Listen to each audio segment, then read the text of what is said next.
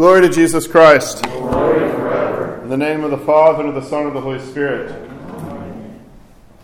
It is one of the treasures of the church in our daily commemorations to come to know many of God's friends and those who are available to us through prayer and friendship so that we may learn from them, that we may have their intercessions, that we may be encouraged in our own struggles against the passion, our own desire to imitate God. And it's particularly the story of the 12 holy martyrs who uh, we commemorate today, uh, who suffered under Emperor Diocletian. And I just want to share with you uh, their story and draw out a few points from these particular martyrs.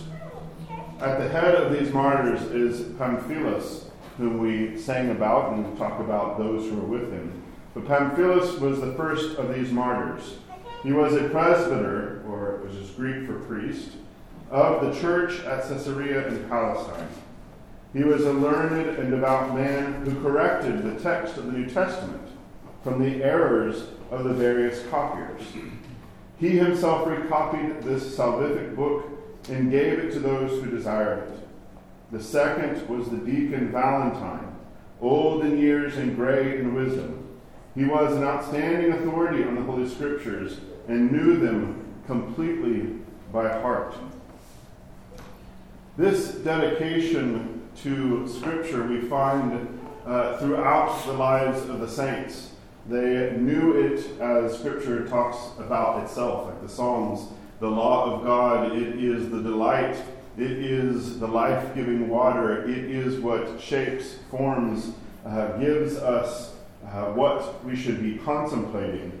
And you can see the attention in the lives of the saints, especially in these early saints, a particular devotion and attentiveness that we see in uh, the priest Pamphilus to the actual text. It's not just kind of an overview, but very specifically, if you've ever looked at Greek script, this is not uh, periods and capitalization. It was all just written together, and you're supposed to go through that. That's just why there's kind of multiplication of possible errors, right? There's, there's no punctuation, there's no capitals. It's just script. And you have to be able to follow. Uh, this probably explains some of Paul's uh, sentences, maybe, and how they come into English, where it's like, does that actually make sense in English? But you can tell with Pamphilus this specific devotion to Scripture and as it tells us that he would correct, that he would be able to tell, oh, the copier, right? Because they didn't have Xerox machines. Uh, they didn't have, I mean, you know this, right? They don't have the printing press. There is a very specific labor of love given to the copying out of Scripture and making sure that it was correct. And then you have Deacon Valentine, who has not the attention in the way that Pamphilus has, which I'm sure Pamphilus had lots of Scripture memorized, but Deacon Valentine knew Scripture in such a way that he had it on his heart, that he memorized it. This is one of those themes throughout the early church uh, that Scripture was something given attention, but not just like it was the pursuit. It was what you engrave on your heart. Uh, this is, of course, for the battling of the thoughts, uh, engaging with the struggle against the passions, but it is particularly, uh, we see this in the example of Jesus, right? They had the great example in our Lord, who knew in his temptations to respond, and how does he respond? He quotes Scripture.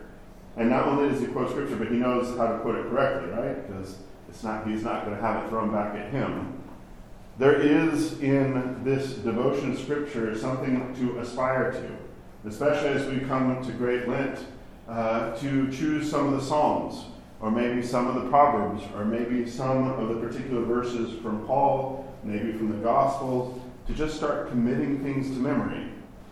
I don't know about you, but the more that the uh, tech becomes the go to thing, the more my memory and like my ability, and it's something to put aside as we kind of strip down and simplify as we go into this great fast to replace it, to give structure to our mind and our heart, so that when we are tempted, when we are tempted to despair or we're tempted to other things, that we can call to mind what St. John Cassian calls arrow prayers, or those prayers that we shoot up to heaven that we need help. God, make haste to help me. Or, of course, then the practice of the Jesus prayer, which is kind of a condensed form of the entire point of Scripture. We continue with the rest of the twelve.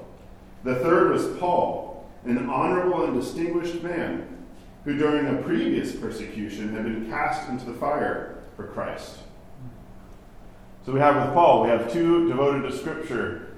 We have Paul who has suffered in a very particular way and who has not abandoned, has not apostatized, who has not left, but is now I'm going to suffer twice, and this will be his final suffering.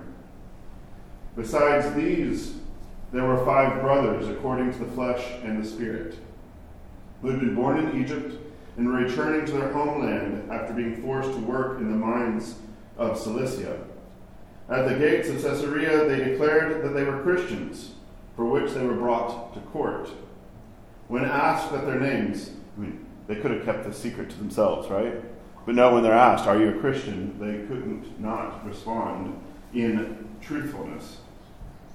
So when they were asked what their names were, they replied, The pagan names which our mother gave to us we discarded, and we call ourselves Elias, Isaiah, Jeremiah, Samuel, and Daniel. When asked what they, where they were from, they responded, I love this, from the Jerusalem on high. We see this devotion, this their, where is their mind? It's sitting in the heavenly places. They've taken on the names of the great prophets of the Old Testament. These are mine work, right? These are slaves. These are forced laborers. And they have found hope. They've got new names. And they know where they're from and where they're going. What an example because they know they didn't have to disclose any of this, right? They could have said, I don't know, Pamphilus, right? Like the priest, like these Greek names or whatever names that they were given. But no, they confessed Christ and confessed the faith of Israel, even. Elias, Isaiah, Jeremiah, Samuel, and Daniel. All of them were beheaded. There also suffered a young man, Porphyrios who sought the bodies of the martyrs in order to bury them. They burned him in the fire as well as Seleucus, formerly an officer, who had approached and kissed the martyrs before the sword fell on their heads. Also put to death was the aged Theodulus, a servant of a Roman judge, who had embraced one of the martyrs as they were being escorted. Finally, Julian, who had kissed and honored the lifeless bodies of the martyrs, was himself martyred. And so they gave little for much, the paltry for the precious, immortality for immortality. And they took up their habitation with the Lord in the year 308. What's great about this last series, Porphyrios, Lucius, and others, is they don't have scripture memorized. They haven't suffered before. And they don't have their minds set on high but as they see before their eyes these who are being brought to martyrdom, they know the death sentence, all of their reactions to what's happening in their midst, and the faithfulness in the spot, or the finding of faith in the spot, that they will embrace the march into the fire by this piety, this devotion, this especially underline their veneration that they're going to stand next to these who are going to lose their lives, that they are going to want to bury and take care of these martyrs' bodies, because this was very much in the early church uh, where churches sprung up, where altars were established. This is the sites where the martyrs were killed. So there was a special devotion to those who were killed for the sake of Christ. And then finally, the veneration of after they had been killed to venerate their bodies, knowing that this was the site of something holy, something redemptive, and knowing that act that there was going to be a consequence to it.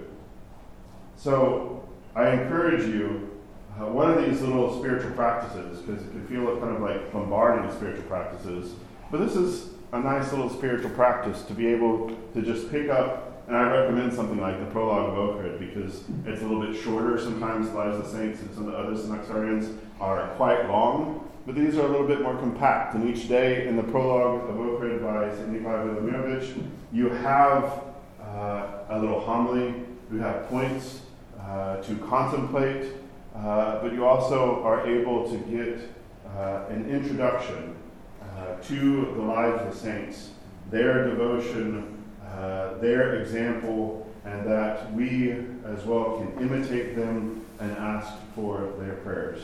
In the name of the Father, and the Son, and the Holy Spirit. Amen.